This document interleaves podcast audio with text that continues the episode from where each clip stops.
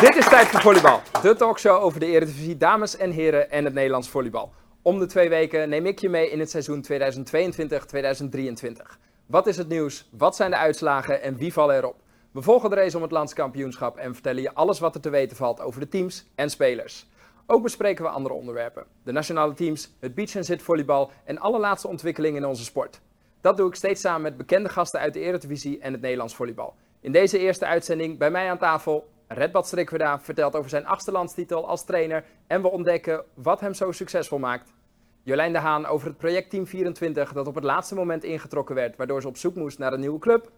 Madelein Meppelink blikt terug op haar carrière als Olympisch beachvolleybalster en we bespreken haar functie als voorzitter van de atletencommissie van de FIVB.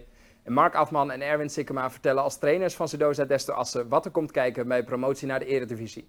Ik ben Jeffrey Klok en vanuit ons studio in Apeldoorn samen met dit mooie publiek is het nu tijd... voor volleybal.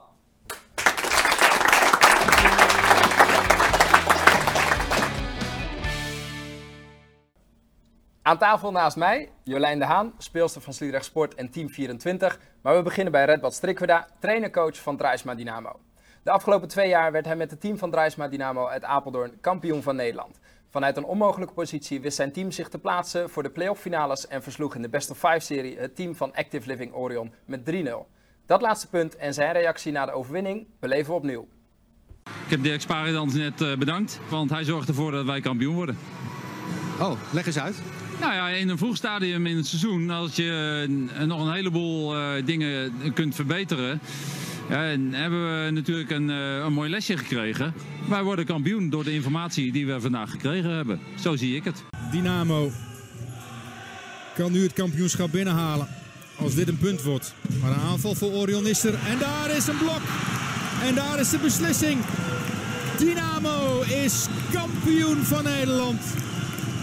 Met een afgetekende 3-0 hier in Doetinchem. Maar ook een afgetekende 3-0 in de serie om het landskampioenschap. Jullie hadden eigenlijk volledig de controle. Ja, wij speelden... Kijk, je moet eerst je eigen zaken voor elkaar hebben. En dat hebben we een groot gedeelte van het jaar niet voor elkaar gehad. Desondanks waren we...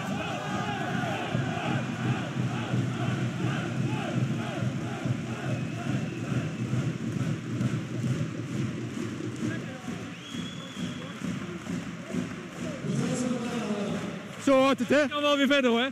Ja, dit is het mooiste moment voor de coach, is dat hij de bak over zich heen krijgt. Ja, dat betekent dat je het goed gedaan hebt, dat je hem gewonnen hebt. Ik denk dat wij de juiste dingen gedaan hebben en daar hoef je ons niet kwalijk te nemen. We zijn hier ontzettend blij mee. Redbad, wat heeft er gezorgd dat het team afgelopen jaar kampioen werd?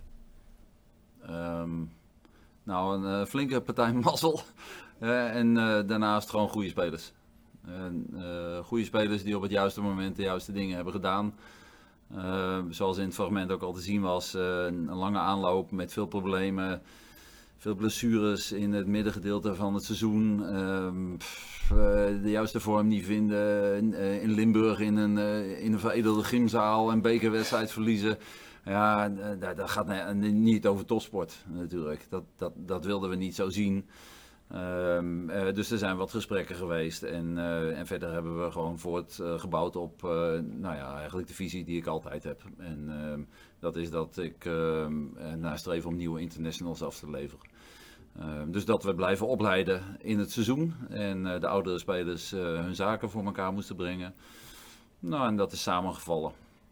We werden geholpen door de vereniging van Jolijn. Door Sliedrecht Sport, ja, want die wisten natuurlijk onze concurrent uit Groningen te verslaan. Ja, en dat hadden we wel nodig. En, toen eenmaal die finale daar was, toen hadden wij het gewoon goed voor elkaar.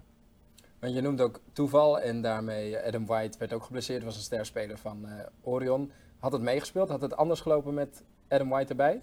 Met Adam White was Orion fluitend kampioen geworden natuurlijk. En bekerwinnaar. Ja, dat verwacht je dan wel, maar ja, het blijft sport. Dus nee, we hadden er ook dan gewoon voor gespeeld. En als hij erbij was geweest, waren wij nog steeds in goede doen. Ja, dus daar zie ik niks anders in. Hè? Maar dan had Orion zelf misschien meer vertrouwen gehad of beter gespeeld. Maar die hebben het natuurlijk gewoon zelf helemaal laten liggen. Ja. En je noemt talentenopleiding, dat is nu inderdaad jouw visie. Jij probeert internationals af te leveren, want dat is een beetje de vraag. Jij bent 8 keer kampioen van Nederland. Je hebt 8 keer de Supercup gewonnen. En je bent 8 keer bekerwinnaar. Wat motiveert jou nog? Ja, nog eentje halen, hè? 25. Dat is een mooi aantal om te stoppen. Dus dat is aangekondigd hier aan tafel. En dan begin ik gewoon weer opnieuw. Nee, een aantal jaar geleden leefde Pierre Mathieu nog. En toen was ik, weet ik wat, 5 keer kampioen geworden van Nederland. En toen zei hij tegen mij, jij denkt dat je het goed doet, hè? Ja, maar dat stelt helemaal niks voor, meneer Strikwerda. Want zo sprak hij me dan aan. Pierre was natuurlijk een halve meter kleiner dan ikzelf, dus dan stond hij naar boven te kijken. Ja, je denkt dat je het goed doet, hè? Zo zat hij dan. Ik ben 10 keer kampioen geworden, dus ga dat eerst maar eens bereiken en dan kunnen we erover praten of je goed bezig bent. Mooi. En talentopleiding, ik kijk Erwin en Mark aan, de Sudosa-Desto Assen zijn jullie trainers van, dat is ook heel erg een jeugdvereniging, daar zetten jullie ook heel erg voor in. Is dat iets wat samengaat ook nu met jullie promotie naar de Eredivisie en het team, het eerste damesteam dat in de Eredivisie moet gaan presteren? Ja, absoluut. We hebben in de aanloop hebben wij gezegd van oké, weet je, als we die stap willen maken, dan moeten we zorgen dus dat daaronder ook de zaakjes voor elkaar zijn. Dus wij willen blijven opleiden. Dus we hebben gezorgd dus dat we in de hele lijn daaronder ook topdivisie, eerste divisie, tweede divisie, dat loopt in één keer door. Zodat de talenten die we opleiden ook gewoon daarin in al die divisies de stappen kunnen maken.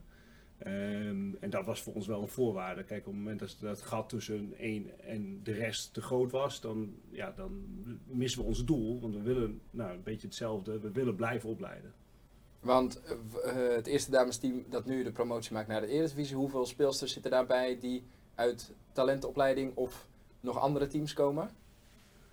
Ik denk... Het is altijd een beetje lastig, hè? Want jeugdspelers komen ook op een gegeven moment met 13, 14 jaar, omdat ze bij hun eigen club niet meer verder komen en ook niet de juiste trainers daarvoor hebben, starten ze toch al bij Sudosa. En reken je die dan als Sudosa-speler of niet? En reken je die mee, dan is zeker de helft nog steeds echt vanuit Sudosa. En we hebben een aantal spelers teruggehaald die in het verleden weggegaan zijn. Als je bijvoorbeeld kijkt naar Paula Boonstra. Die heeft natuurlijk al een behoorlijke carrière achter de rug en die is nu weer teruggekeerd. Lisa die bij Eurosport heeft gezeten is nu weer teruggekeerd. En dat wilden wij ook. We wilden juist mensen terughalen die ooit in Assen hebben gespeeld. Dus stel je die ook mee, dan komen we toch wel aan 8 spelers toe. Oké. En want Redbad, jij zegt talentopleiding, en want als je kijkt bijvoorbeeld naar een team van Active Living Orion, dat zijn hele oude spelers, tegen de 30 aan, en Diefenbach, Lana vorig jaar, White, Held. Van de Ham zijn allemaal boven de 25. Het team dat afgelopen jaar kampioen werd met Dynamo was gebaseerd op 3 rotten, maar daaromheen hele jonge mensen. Dat gaat dus eigenlijk niet ten koste van het resultaat. Nee, helemaal niet. En je moet altijd op tijd blijven vernieuwen. Ja, dus niet als het 11:45 is, maar om 11:50 moet je gaan vernieuwen. En moet je nieuwe mensen zoeken. En dat is ook... Ja, een van de grote problemen, denk ik, richting nationale teams, is dat we daar ook geen tijdige vernieuwing zien bij zowel de dames, waar die nu op afgerekend worden, maar ook bij het herenteam. En het instromen van nieuwe jonge internationals die heel snel die stap naar een hoger niveau kunnen gaan maken en die de gevestigde orde gaan uitdagen. En dat is wat wij op clubniveau natuurlijk ook willen. We willen nieuwe jonge spelers die ambities hebben, die ervoor zorgen dat die oudere spelers aan de kant gezet moeten gaan worden. En zo zou het feitelijk in trainersland ook moeten zijn. Er moeten natuurlijk ook gewoon trainers komen die zeggen van ja, die Strikwerda, dat is nou wat mooi geweest. Die 25 gaat die niet halen, want ik word gewoon trainer van Draisma Dynamo. Maar dat doet zich dan onvoldoende voor, helaas. Maar je wordt altijd beloond voor het vinden van nieuw talent, nieuwe mensen. En wij verdienen er in de sport, volleybal verdienen we er geen geld mee, want we hebben geen transfersysteem. Maar voetbalclubs als Ajax, die tonen toch ook aan dat het zelf opleiden en het vernieuwen, dat leidt tot resultaten. En ik denk dat Sudosa-Desto daar een heel duidelijk voorbeeld is van mensen die weten waar ze mee bezig zijn al heel veel jaren, goed opleiden Jolijn komt bij Sliedrecht vandaan, ook daar is opleiden en uit de regio de mensen zoeken.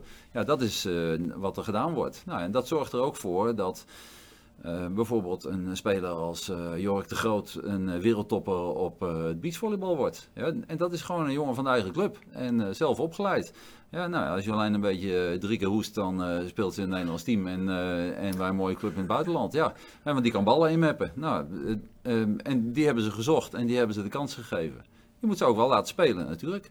En Sudosa-Desto doet dat uitstekend. Want hoe is jouw talentopleiding geweest, Jolijn? Ja, niet Sliedrechts eigen, maar wel vanaf jongs wel bij Sliedrecht ongeveer. Ik denk rond de 14, 15 dat ik daar kwam. En daarvoor, eigenlijk Foco en Oosterhout is toch wel mijn opleidingsclub. Dus dat is nog steeds wel waar ik veel aan te danken heb. Goede trainers daar, alleen wel. Uiteindelijk was het niveau niet hoog genoeg, dus moest ik het wel ergens anders gaan zoeken. En daar was Sliedrecht wel een hele goede optie voor. Dus, ja. Okay. Komen we zo nog over te spreken, over Sliedrecht Sport en ook over Team 24 gaan we het hebben. Want daar zou je eigenlijk nu heen gaan dit seizoen. Eerst een kort fragmentje, want wij hebben een expert gevraagd uit het Nederlands volleybal, ook heel veel prijzen gewonnen, wat hij van talentopleiding vindt. Dat is iets waar ik van gruwel trouwens hoor, de ontwikkelen van talent. Daar heb ik helemaal niks mee. Ik wil gewoon presteren met spelers op het niveau wat vandaag gevraagd wordt en morgen een stuk beter en aan het eind van het seizoen helemaal beter. En al dat ontwikkelen en leren, dat zal allemaal wel. Dat doe je maar binnen de kaders die gesteld worden. Dat is de beste manier om ergens te komen. Geweldige uitspraak natuurlijk. Past volledig bij mij. Ja. Ja, want ik heb een zeer gespleten persoonlijkheid. Dus, ja, die komt nu naar voren. Nee, dit is in de Landstede tijd. En Landstede had dat als credo. Dat je altijd moet leren en ontwikkelen. Ja, maar daarom zeg ik ook bij, binnen de gestelde kaders van de topsport. Ja, wij geven jonge spelers alle ruimte, ja, maar ze moeten wel voldoen aan de eisen van de topsport. Ja, maar dat is iets wat ik net niet gezegd heb, daar heb jij ook niet naar gevraagd. Net. Ja, maar dat talent opleiden, tuurlijk doe je dat. Ja, maar ik word er ook gek van om iedere keer te moeten denken... Het zit er wel in, maar ik zie het nog niet eruit komen. Ja. En daar word je als trainer natuurlijk ook gestoord van. Ja, dus, maar het maakt niet uit of iemand jong of oud is. Hij moet gewoon presteren. Ja, en dat verlang ik ook van die jonge spelers. Ja, en hoe kijk je zelf naar de uitspraken? Want we kunnen nog 5 fragmenten oproepen van Redbad Strikwerda. Zeker. Hoe kijk je houdt van uitdagen, je houdt van in het nieuws. Er is borst, koekenbakkers of ayantai. Ook wat de namen noemen. Hoe kijk je daar zelf naar? Als je dat terugkijkt, wat denk jij dan? Nou, kijk, ik heb veel vrienden in het volleybal. Ja, en een paar vijanden. Ja, dat zijn ook lui die me niet leuk vinden. Nou, dat is wel prima. Ja, hoe kijk ik terug op dat soort uitspraken? Overal waar ik kom is in ieder geval leven in de brouwerij. En één ding kan je me niet ontzeggen, is dat er altijd geleverd wordt. Ja, er komen altijd nieuwe spelers of speelsters. Ik heb ook vele jaren dames getraind. Ook nog speelster trouwens van Sudosa-Desto, Iris Einders. Uitstekende speelster geworden door de jaren heen. Maar ik lever altijd. En dat doe ik met heel veel jonge spelers. Dus dat betekent, die uitspraken, nou ja, dat is gewoon voor de leuk. Ja, want als er een interview is en we zeggen dat de laatste punten van Pietje kwamen, ja, daar zit toch niemand op te wachten. Ja, dus er moet een beetje leven in het geheel zijn. En daar zit natuurlijk ook provocatie in. Ja, dus goed, tussen mijn voornaam en achternaam staat het woord provocatie. We hebben die genoteerd. Je noemt inderdaad vijanden, die hebben we ook op een rijtje gezet. Nee, dat duurt er te lang om al die, om ze allemaal... We hebben wel aan je vrouw, je partner, Maaike Strik, we daar gevraagd hoe zij jou ziet als persoon naast het veld. Want wij kennen jou van op het veld en van de uitspraken in de media. Maar wij vroegen, hoe is Redbad als partner en als vader naast het veld? We gaan even kijken. Zit er veel verschil tussen de man die Maaike als coach langs het veld ziet en de man die Redbad thuis is? Ja, daar zit wel verschil in. Ja, als Redbad naar een wedstrijd moet, dan is die eigenlijk een paar uur daarvoor is die al gefocust. Moet er ook niemand in de weg lopen bij hem. En dat weten we ook allemaal. We moeten hem echt een beetje met rust laten. Dan gaat hij zijn bloesje strijken en dan gaat hij zich klaarmaken. Maar dan is hij al helemaal eigenlijk met zijn hoofd bij de wedstrijd. Dus zit hij al helemaal in zijn eigen ritueel. Ja, dat is een groot verschil. Hoe is Redbad naast het veld?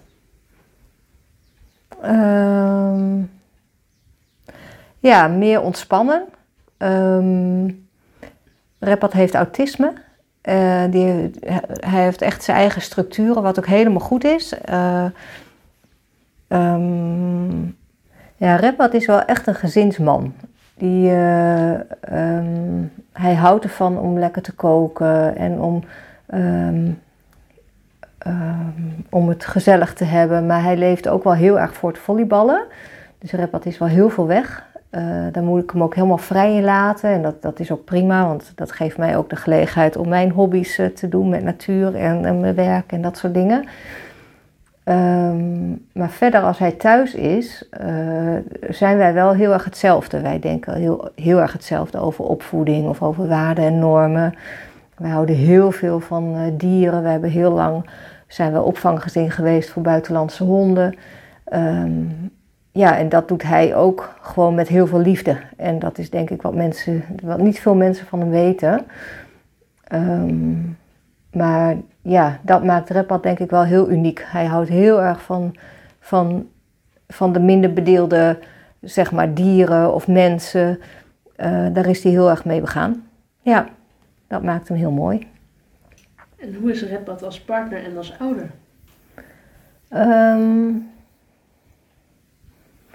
Redbad is heel lief. En dat zullen heel veel mensen niet weten.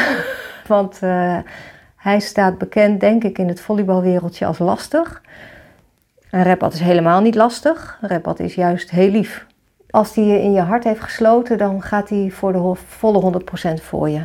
Ja, maar andersom is het ook. Als je hem belazert, dan is het ook een foute boel. Dan komt het ook niet meer goed. Want anders dan krijg ik een pak slaag vanavond. Of 2 maanden geen seks. Ja, dat moet ik niet hebben. Dus ik heb me aan te passen. Maaike is de persoon in de wereld die mij het beste kent. Die mij ook het beste accepteert. En we hebben een heel fijn huwelijk. We zijn goed samen. Gisteren heeft ze nog... aan jou ook nog verteld hoe dan een autist soms een beetje raar kan doen met eigenaardige dingen die misschien de autist heel normaal vindt, maar de omgeving die moet daar eerst een modus in vinden, daaraan wennen. Maar laat het helder zijn, de meeste bozigheid die ik heb is ook vanuit liefde. Ik heb jou ook wel eens vanuit achtergrond van liefde, helemaal verrot gescholden. Omdat je niet datgene deed waarvan ik dacht, dat kan je en dat moet je gaan doen, wil je de volgende stap maken. En dan was het natuurlijk de manier waarop ik dat deed, was niet helemaal aardig. En jij had dan problemen met de manier waarop ik dat dan deed. Maar het was vanuit liefde en de liefde is voor altijd, Jeffrey. Prachtig. Je huilhouding, applaus, ja, prachtig. Je gaat er niet huilen, hè? Nee. Dat is het enige wat aan tafel gaan huilen. Tot slot, welke spelers in de Eredivisie Heren moeten we in de gaten gaan houden dit seizoen? Nou, laat ik zeggen, wij hebben er 15 dit jaar, waaronder eentje langdurig geblesseerd is. Dus we hebben daar eigenlijk 14, maar die 15 hebben we in het programma opgenomen. En dan hebben we Rick van Solkema ook nog tijdelijk geadopteerd, zolang hij geen club heeft. Ik kan misschien beter noemen welke spelers van ons we niet in de gaten hoeven te houden als het gaat om het Nederlands team halen. Ik denk dat Niek Tijhuis niet direct in beeld is, Duco Krook niet direct in beeld is, Tijm en Lane niet direct in beeld is en nou, misschien nog eentje. Maar dan de rest van ons team, wij hebben 11 potentiële internationals. Staan, waarvan de meeste jong zijn en eentje is al in de 30, maar die is nooit gezien. Maar die kan fantastisch spelen, Ramon Martinez. Maar gaat het om spelers die volgende zomer zouden moeten instromen op Papendal? Moeten instromen. Moeten. Laat het helder zijn. Dat is Joris Berghout, Ik denk Jos Tijhuis, absoluut speler die moet instromen. Nou ja, en dan zullen er nog 1 of 2 die zullen de uitdaging aangaan. Dus binnen een jaar moeten er in ieder geval 2 spelers van ons bij het Nederlands team aangesloten zijn. Want anders dan hebben ze daar volledig gefaald. En de rest, die andere 9, die gaan jullie de komende 2-3 jaar allemaal op Papendal zien. We gaan het in de gaten houden. Komende dinsdag speelt Draisma Dynamo de tweede voorronde van de Champions League thuis in Apeldoorn. Volleybal op het hoogste niveau, dus ga zeker kijken. Wij gaan het volgen. Redbad, bedankt.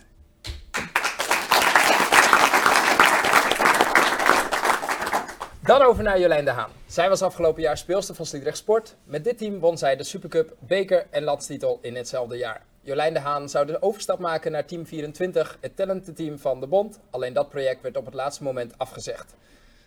Daar vertelt zij zo meteen meer over. Eerst even terug naar het moment dat Jolijn afgelopen seizoen met Sliedrecht Sport kampioen werd. Is het 2-1 in sets? Kan het er nog? Het publiek in de vesten in Borne staat er volledig achter. En Jolijn de Haan serveert in set nummer 4. En die kan serveren, die kan keihard serveren. Zorgt voor de voorsprong. Vera Koenen voelt dat het erin zit. Dat een nieuwe titel in de maak is voor haar ploeg. Nieuwe service van de Haan. Servicedruk heet dat. Want kijk maar, moeite met de verwerking. En er komt geen echte aanval uit voor Apollo. In tweede instantie dan. Huisman opnieuw. Nee, verdedigd achterin door de Haan. Apollo met nog een mogelijkheid. Huisman opnieuw. Woperijs met de setup namens Sliedrecht. Maar ook daar wordt het niet afgemaakt. Dit is zo'n rally waar alles in zit. En alles in zit wat ook de hele middag in deze wedstrijd te zien was. 2 strijdende ploegen. Apollo probeert het steeds. Maar steeds is Sliedrecht beter en pakt Sliedrecht het punt. Want dat gebeurt hier weer. Uiteindelijk dankzij Kirsten Wessels. Lange rally. En Sliedrecht komt op matchpoint bij 24-21 op de service van Jolijn de Haan. Keiharde service weer, geen controle bij Apollo. Ligt er dan nog een kans? Nee. Steeds weer nu in deze fase via Huisman. De Haan haalt hem terug.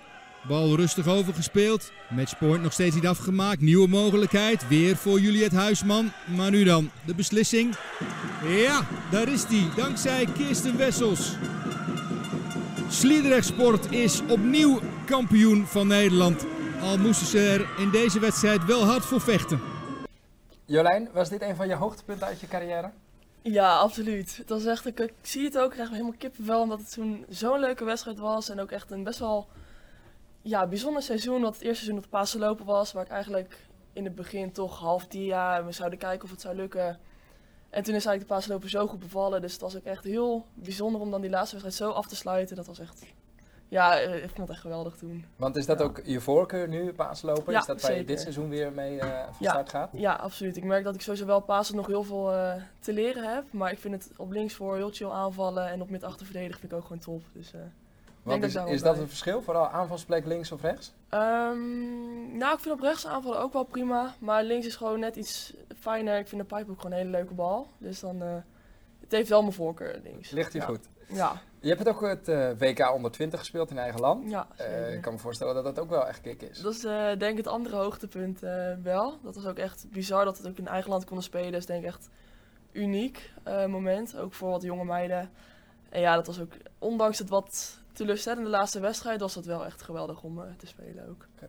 Ja. En het was de bedoeling dat je dit seizoen de overstap zou maken naar Team 24. Ja. Dat is op het laatste moment niet doorgaan, waardoor alle speelsters in de rest van de Eredivisie of in het buitenland op zoek moesten naar een nieuwe club. Ja.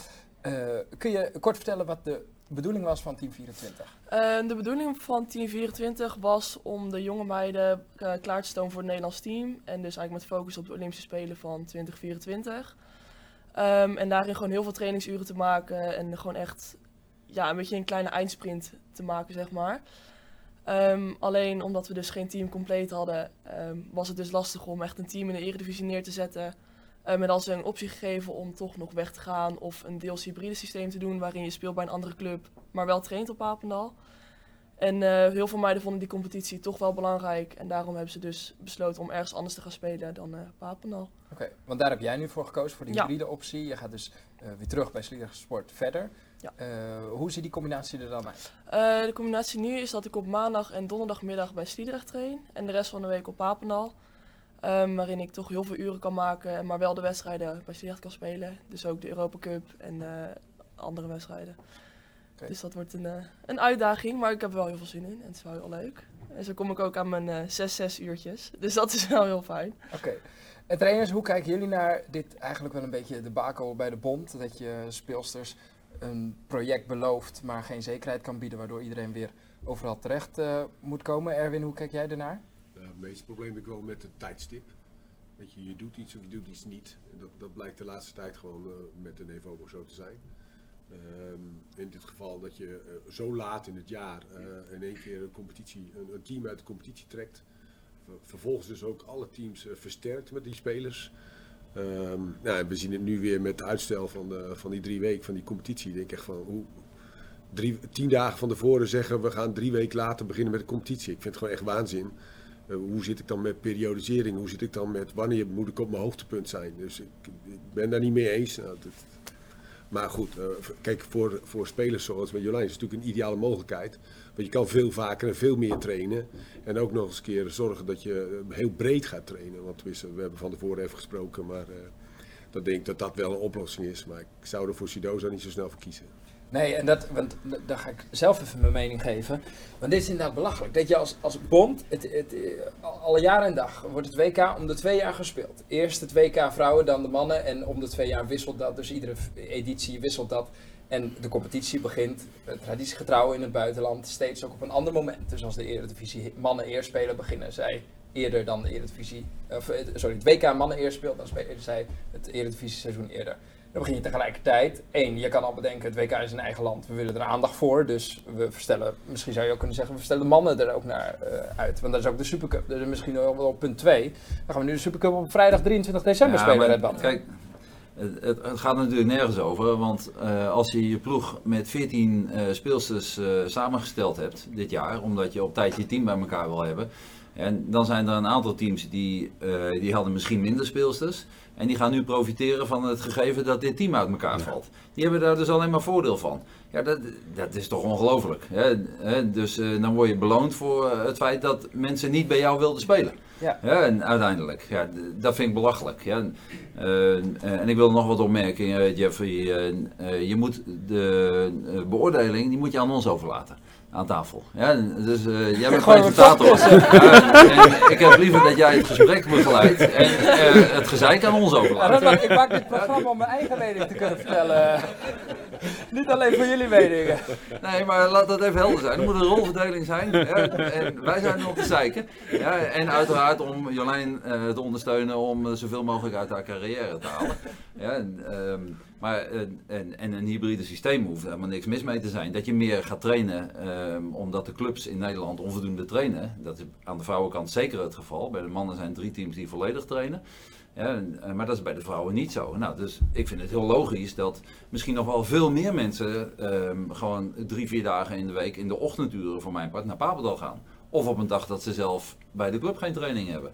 Laten we dat zootje bij elkaar brengen. Want dan is er meer kans dat het Nederlands damesvolleybal verder gaat reiken, of hoger gaat reiken, moet ik dan zeggen.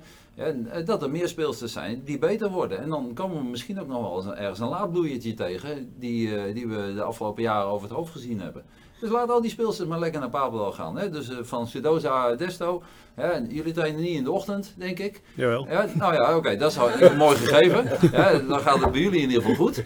Ja, maar dat geldt niet voor de meeste clubs. Nee. Ja, dus nou ja, op dagen dat jullie dan niks doen, ja, laat ze daarheen gaan. Ja. En dan kan Jolijn ze een beetje beoordelen. En die kan ze dan de maat nemen. Hè? Dus ja, en zo worden we met z'n allen beter. Wat zie je onder een volledig programma? Nou ja, we hebben een volledig programma dat we elke dag 2 keer trainen. Oh ja. En, hetzij krachttraining of een zaaltraining.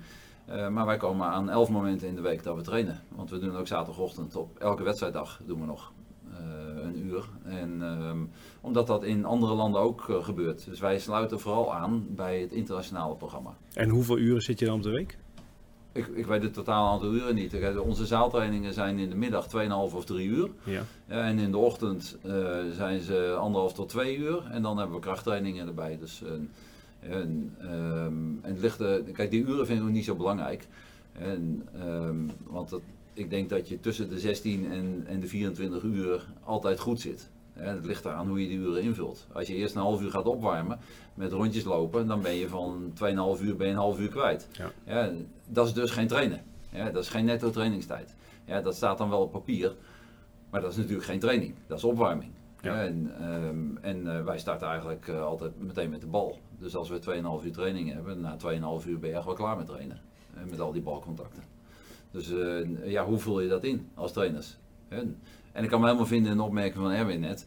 En dat zo'n competitie dan opeens gestaakt wordt en dan een paar weken later moet beginnen. Ja, en je werkt daar naartoe. En dat is toch van de zotte. Maar het is al lang bekend dat je niet tijdens een WK een binnenlandse competitie mag starten. Dus dat is geen nieuw gegeven. Dus dat is veel te laat doorgegeven. Ja. Madelein, we hebben een absolute topspeelster aan tafel. Je hebt 2 keer de Olympische Spelen gehaald. Je bent 3 keer, mijn excuses. 2 keer ben je Europees kampioen geworden. Daar gaan we het zo hebben over je carrière. Maar wat was voor jou belangrijk om daar te komen als jonge speelster in jouw opleiding? Wat heb je daarvoor moeten doen? Nou ja, inderdaad ook heel veel uren moeten maken. Ik heb ook wel in de zaal van Sudosa gestaan. Gewoon extra uren maken, zondagochtend. Je uren daar extra bij, op dinsdag als ik niet trainde bij mijn eigen club, inderdaad bij Dok Dwingelo meetrainen. Heel veel dagen eigenlijk uren maken, maar ik denk ook wel, nou ja, die hardheid waar je het net over had, vanuit liefde hard zijn, dat is wel iets wat ik ook heb meegekregen. Want uiteindelijk topsport is keihard. Ja, je staat daar op het veld en als je in de top van de wereld wil staan, je moet echt willen winnen en ook een bepaalde hardheid hebben. En ik denk dat dat iets is wat tegenwoordig heel interessant is natuurlijk met de discussie veilig topsportklimaat, wat heel terecht is. Maar er is inderdaad, wat is de hardheid, wat is het is? En ik denk dat voor, zeker voor aanstormende talenten, het is niet leuk. Ik kan zeggen, 90% van mijn topsportcarrière was eigenlijk niet leuk. Omdat je moet gewoon door alle shit heen, je moet door die uren gaan die eigenlijk super saai zijn. Hoeveel uren ik cardio heb staan doen in het zand en dat je hoor je weer een piepje en denk je gaan we weer rennen. Wie weet waarvoor je het doet. Je doet het voor die momenten en die 90% is misschien te weinig. En dat is misschien wat heel veel jonge topsporttalenten en jeugd niet weet. Dat als je aan die top wil komen, dat het dus ook keihard is. Heel vaak niet leuk. Maar je doet het voor die momenten waar je met zo'n beker inderdaad, als je Europees kampioen wordt in eigen land. Ja, daarvoor doe je het. En dan vergeet je al die uren weer. En de eerstvolgende keer als het minder leuk is. Of als je trainer iets tegen je zegt wat eigenlijk heel terecht is. Maar jij vindt de manier waarop ben je het niet helemaal mee eens. Daar heb ik zeker ervaring mee. Het zijn wel de momenten waar je wat harder op wordt. En ik denk dat het een hele lastige balans is. En een discussiepunt is voor iedereen. Maar ik vind het interessant omdat jullie hebben het over. Ik zit dus tegenwoordig in de spelersvertegenwoordiging. Dus ik kijk ook veel meer naar die globale planning van hoe doe je dat inderdaad. Nou ja, ik heb geen kennis van de verschuiving van de competitie, zal ik heel eerlijk zeggen. Maar het is heel moeilijk, want je kijkt inderdaad van als spelers zijn we heel erg gewend zo te kijken. Het is heel erg, wij worden getraind om aan onszelf te denken. Wij worden getraind om alles het beste uit onszelf te halen. Maar als je in de organisatie zit en in de bond of in een bestuurlijke functie, dan moet je het hele plaatje. En hoe communiceer je dat? Ik denk dat daar eigenlijk heel vaak in misgaat, is communicatie. Dus niet op tijd communiceren, want dit is inderdaad lang bekend, maar hoe communiceer je?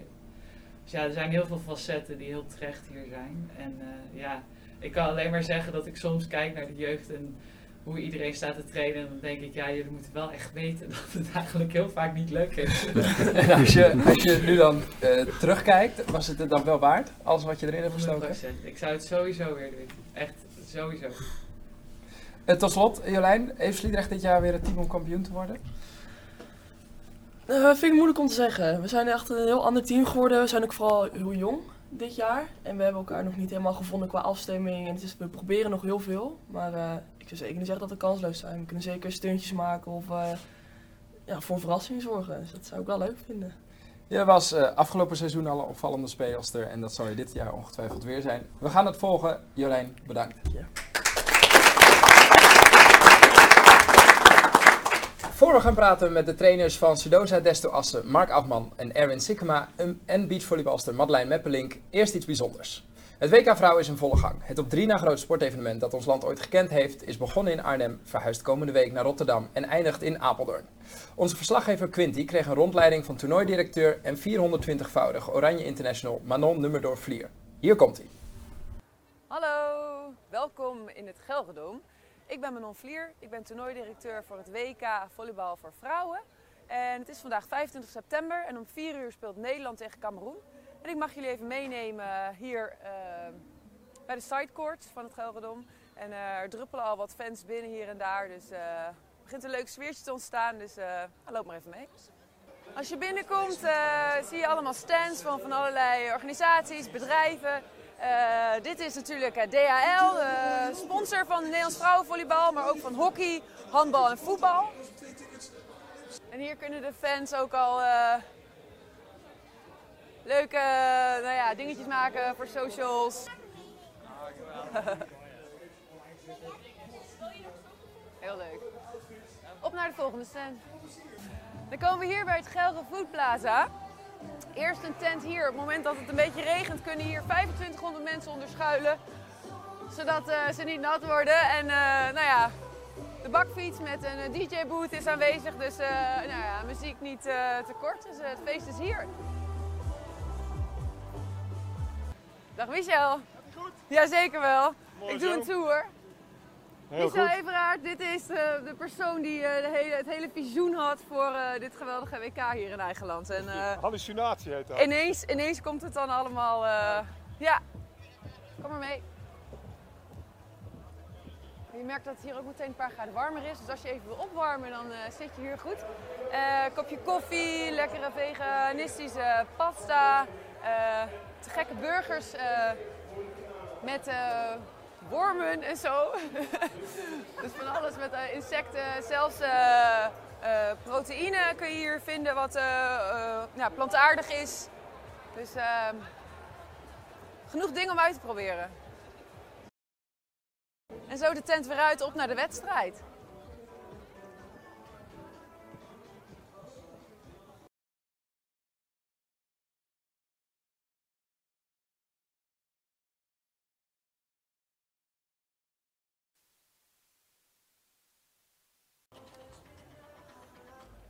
En hierachter ligt dus het voetbalveld van Vitesse. En dat ligt dus eigenlijk in het GelreDome normaal gesproken. En nu voor dit toernooi is dat hele veld naar buiten geschoven. Zo uit het GelreDome geschoven. En daarvoor in de plaats zijn 3 grote sportvelden in het GelreDome gebouwd. Een soort van Wimbledon van het volleybal.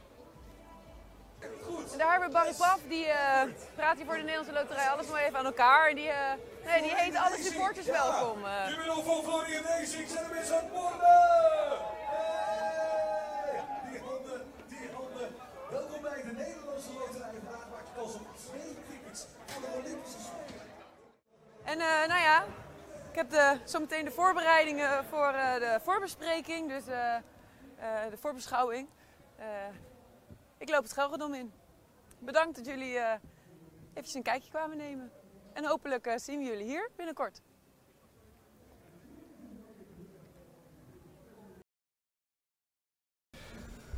De volledige versie van de rondleiding en meer leuke video's kun je vinden op ons YouTube-kanaal en op Volleybalkrant.nl. Ook voor meer informatie over dit programma ga je naar onze pagina op volleybalkrant.nl/tijdvoorvolleybal. Dan hebben naast mij plaatsgenomen Madelein Meppelink, voormalig Olympisch beachvolleybalster en voorzitter van de FIVB Atletencommissie, en Mark Afman en Erwin Sikkema, trainers van Sudosa-Desto Assen. Het damesteam dat dit seizoen weer een debuut in de Eredivisie mag maken. Sudosa-Desto Assen is een van de grootste jeugdverenigingen van Nederland en het eerste damesteam bestaat vooral uit eigen kweek. Ook combineren zij hun rol op een ongebruikelijke wijze. Zij willen namelijk als gelijke trainers voor het team staan. Hoe pakken jullie die rolverdeling precies aan? Nou, we hebben een beetje een voorgeschiedenis. We hebben al een aantal keer samen wat teams gedaan. En, we hebben eigenlijk wel volledig gezegd, vooral omdat hoeveel uren het wel niet kost, dat we het echt op gelijke voet willen doen. Dus we hebben ook gewoon 1 dag in de week helemaal vrij gepland om gewoon de hele week voor te bereiden en echt de tijd voor te hebben. En ja... daarin doen we dus ook gewoon alles op gelijke voet volledig samen. Dus ook alle trainingen, alle analyses, alle voorbereidingen. En dat houdt je, nou, we zijn compleet verschillend in hoe wij zijn en hoe wij nou, onze specialisme in het volleybal. Dus daarin houden we elkaar ook wel scherp, want we zijn het lang niet altijd eens. Maar dat is ook wel goed, want ja, weet je, wat je wel vaak ziet is op het moment dus dat de rolverdeling echt hoofdcoach-assistent is. Ja. Ja, dan zie je toch heel vaak dat de hoofdcoach, en soms is dat ook wel goed, dat die heel duidelijk zijn mening, ja, dat de waarheid is. Nou, bij ons is dat niet altijd. Nou ja, daar zijn wel eens goede discussies, maar ja, uiteindelijk kom je wel ergens dat je denkt, oh ja, weet je, dit is wel het beste wat we nu kunnen doen. Oké. Want waar verschillen jullie op, Erwin? Kan je iets noemen? Ja, kijk, op een gegeven moment ga je jezelf natuurlijk steeds beter maken als trainer. Dus het is niet zozeer dat de een heel goed hier is, maar ik denk dat ik zelf gewoon meer een technische, tactische trainer ben. En dat houdt niet in dat de ander dat niet heeft, dat hebben we natuurlijk allebei. Alleen, we hebben die taak en rolverdeling ook wel heel duidelijk op de trainingen weggezet. En dat doen wij, als je Mark kijkt, een stuk jonger ook. Weet je, ik wist helemaal niet wat een podcast was, maar dat is toch wel handig dat er iemand is die vertelt wat dat is. Ja. Maar dat houdt ook in dat wij onze trainingen gewoon veel breder en veel interessanter ook kunnen maken voor spelers. En ik denk dat ze daardoor beter worden met videocameraatjes, met televisies. Dus iedereen kan gelijk zijn beelden zien. Nou ja, ik ben echt nog wel wat ouderwetse trainer die vertelt wat ze moet doen en dat teken ik op een blaadje wat ze moet gaan doen. Dus daarmee maken wij samen denk ik een compleet team. Goeie aanvulling. Ja. En zijn er ook nadelen aan dat er dus, want het heeft ook een voordeel dat één iemand uiteindelijk de final call heeft. Wie, als jullie het echt niet eens zijn, wie is dan degene die het laatste woord heeft?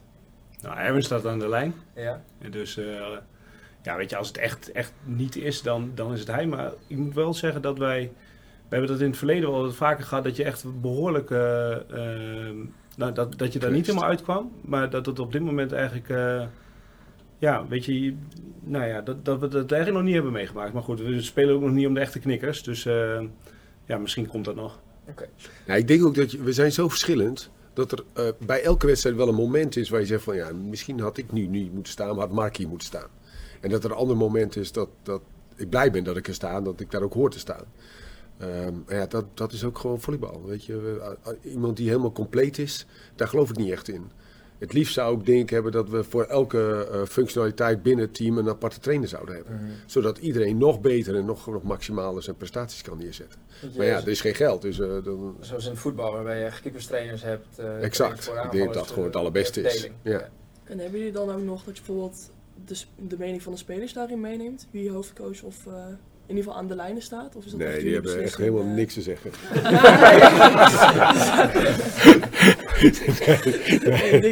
Nee. Ik denk ook dat...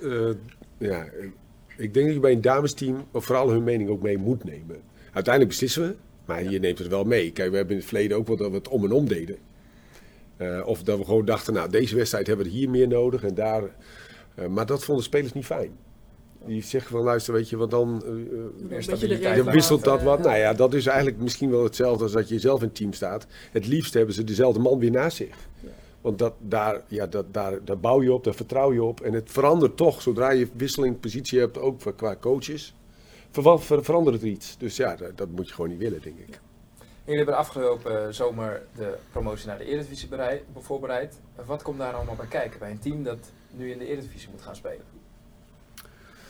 Nou, voor ons was het wel dus een lange aanloop geweest, want we hebben eigenlijk al een aantal jaren geleden gezegd, oké, weet je, als we een keer die stap willen maken, dan moeten wij op een aantal facetten moeten wij echt wel wat dingen veranderen. Dat was het aantal uren dat we trainingen, het aantal momenten dat we trainen, het aantal momenten dat we krachttraining deden, de hele staf om het team heen. Dus dat begon het mee. En in de laatste eindsprint, want we, nou, vanuit de NIVOBO werden een aantal eisen neergezet, hebben wij allerlei plannen en moeten maken. Er moest een minimale begroting van €75.000 neergelegd worden. Nou, voor één seizoen? Per seizoen, maar daar kan ik je al vertellen, dat is echt lang niet genoeg. Dus daar zijn we al dik overheen en we zitten eigenlijk op het punt dat we zeggen, oké, weet je... We hebben nu zeg maar eigenlijk het minimale en vanuit hier moeten we verder bouwen. Dus het is wel gelukt om die begroting, en nou, we zijn bijna keer 2 van waar je moest zijn. Maar we moeten hier wel in verder groeien, want als we iets willen en we willen uiteindelijk iets, ja, dan zullen we nog meer moeten trainen. Maar als je nog meer gaat trainen, we zitten nu op ongeveer 15 uur in de week. Nou, wij kunnen op dit moment nog niet onze spelers betalen of iets van onkosten. Ja, een beetje reiskosten, maar daar houdt het ook wel een beetje op. Ja, als je wil dat ze nog meer gaan trainen, ja, dan moet je daar toch ergens iets tegemoet komen. Dan hebben ze geen tijd meer voor een bijbaantje of zullen ze ergens wat minder bij hun baan moeten gaan werken. Zodat je al die uren kunt maken. En we hebben nu bijvoorbeeld het zo ingekleed dat wij 2 ochtendtrainingen hebben, maar die doen wij om 7 uur 's ochtends. Van 7 tot half 9 of van 7 tot 9 's ochtends. Zodat ze daarna direct door kunnen naar hun werk of hun studie. En dat is wel, dat is natuurlijk niet ideaal, ook niet voor de belasting. Maar ja, op dit moment is dat hoe het is. En ik moet zeggen, op zich bevalt het best goed. Oké. Want en dan Redbad, als we kijken naar budgetten bij de mannen, dat ligt al heel anders natuurlijk, gewoon de 2 eredivisies. Maar waar moeten we aan denken als we bij de topteams van de eredivisie mannen zitten? Bij Groningen denk ik rond de 7 ton. Ik denk Orion ietsje lager, maar het zal niet heel veel lager zijn, want als je een buitenlander neemt, dan ben je bij buitenlander gauw 35.000 per jaar ben je kwijt. Dynamo rond de 3 ton, en dan wordt het heel snel minder. En dan gaan we wel onder de ton duiken, denk ik, voor de meeste clubs. Maar dat is ook terug te zien in het aantal trainingsuren. Hè. Er zijn ook clubs in de Eredivisie mannen die echt maximaal 3 keer in de week trainen. Als je dus wat ambitie hebt, dan moet het niet alleen vanuit zo'n spelersgroep en trainers en een bestuur iets van een idee zijn, maar dan moet er ook heel snel een ambitie budgetair komen en anders kan je daar niet in mee. Ik vind het overigens gewoon uitstekend idee om 's morgens om 7 uur te gaan trainen. In de coronatijd was het niet anders. Ja. En dan mocht je tot 8 uur 's morgens mocht je trainen, hè, een bepaalde periode. En waarom niet? En als mensen dat graag willen en ze willen beter worden, ik denk een uitstekende manier. Misschien was het wel iets voor jou geweest om daarbij aan te sluiten. Ik weet niet of je nog wel net bent. Ja, bij ons moesten ze ook wel wennen, maar ik moet wel zeggen, we doen over echt functies. Maar qua ambitie, dat is niet zo gek, toch wel? Ja. Ik zei nog, het is niet altijd leuk hoor, dus als je ergens wilt komen. De middagtraining niet meer afspreekbaar, denk ik.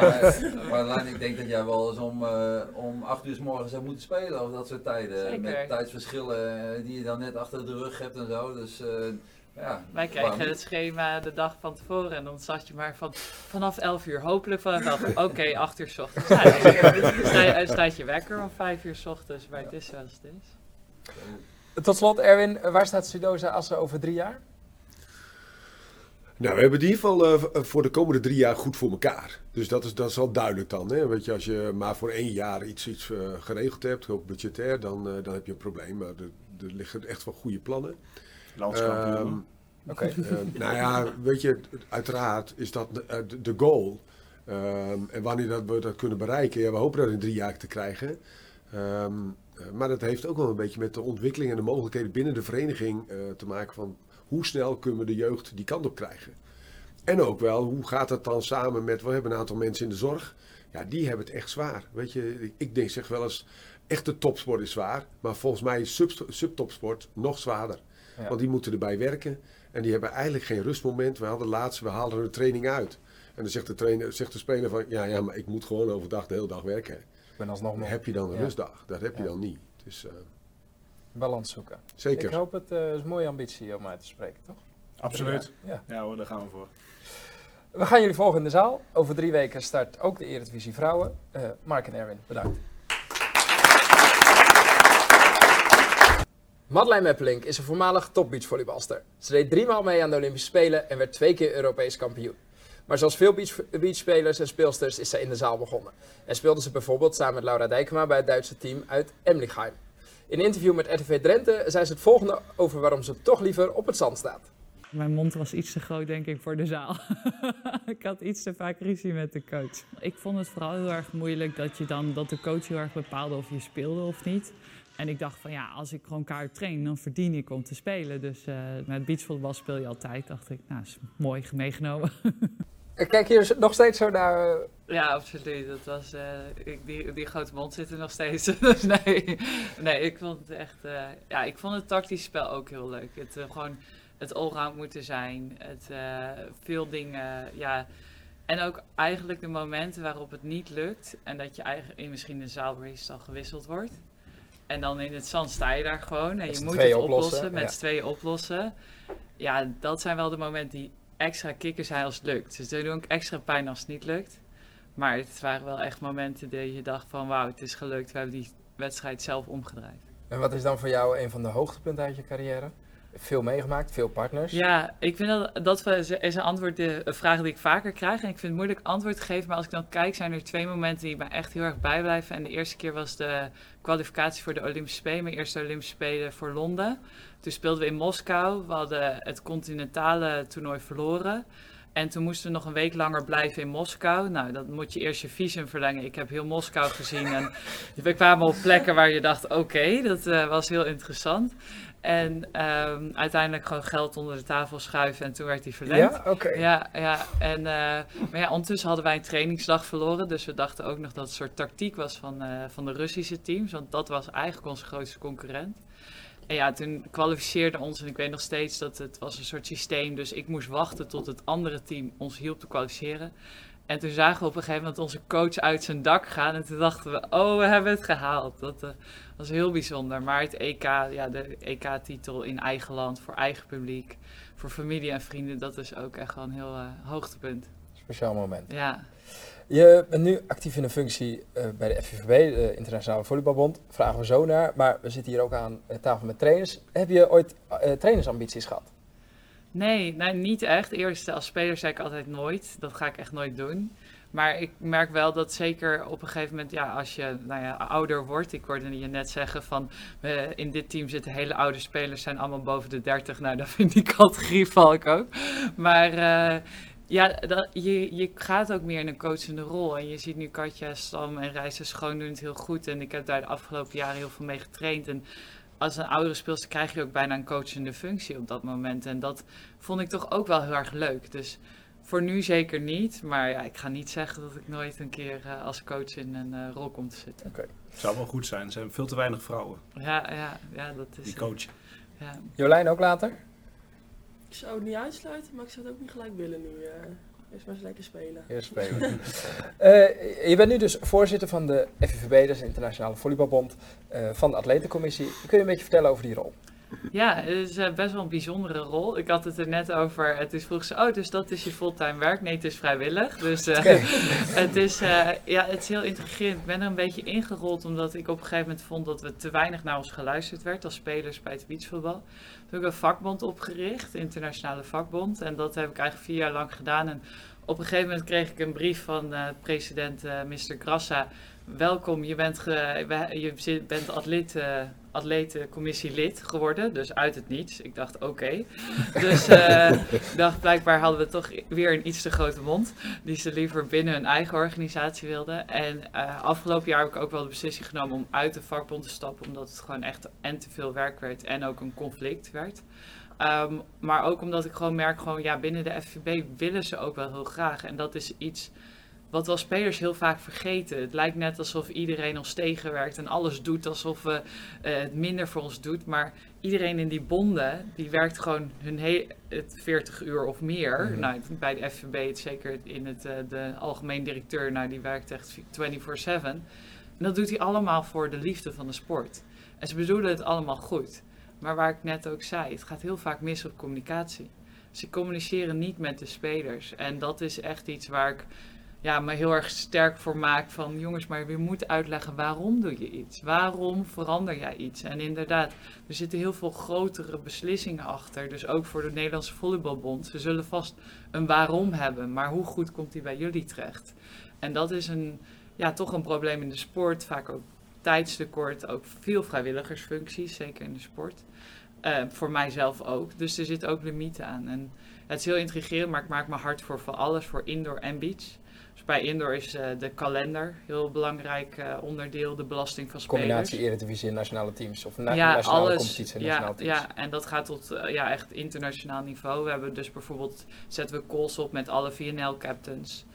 Met alle WK-captains van de mannen hebben we ook een call gehad. En dan proberen we te luisteren, wat zijn jullie problemen, maar ook uit te leggen waarom dan bijvoorbeeld bepaalde keuzes worden gemaakt. En ook, er is nu bijvoorbeeld al aangegeven binnen de VNL, er is te veel reistijd, het zijn te veel speeldagen. En dan zeggen we ook van oké, we luisteren naar jullie, maar nu zeg ik ook tegen FB, jongens, want volgend jaar kan niet meer veranderen, dat ligt allemaal vast. Mm-hmm. Dus dat moet je al gaan uitleggen. Wij moeten ook uitleggen dat als wij nu feedback krijgen van spelers, dat pas over 2 jaar kan veranderen door het grote systeem.